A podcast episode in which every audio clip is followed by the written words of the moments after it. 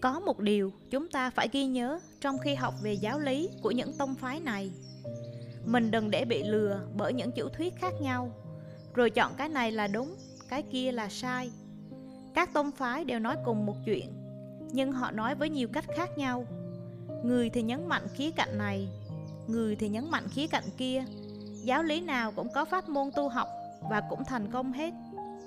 Ví dụ, hữu bộ chủ trương ngã vô pháp hữu trong khi độc tử bộ chủ trương ngã pháp câu hữu thì cũng giống nhau, giống như mặt trời mặt trăng vậy.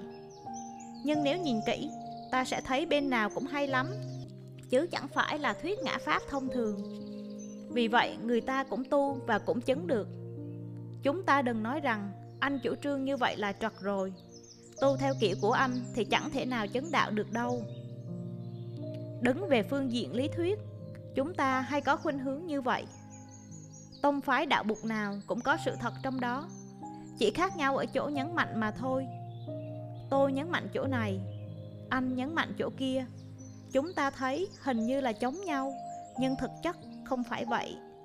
Ta phải nhớ điều này Đừng kỳ thị, đừng chọn lựa. Trước sau gì nó cũng chỉ là lý thuyết thôi. Điều quan trọng chính là sự thực tập.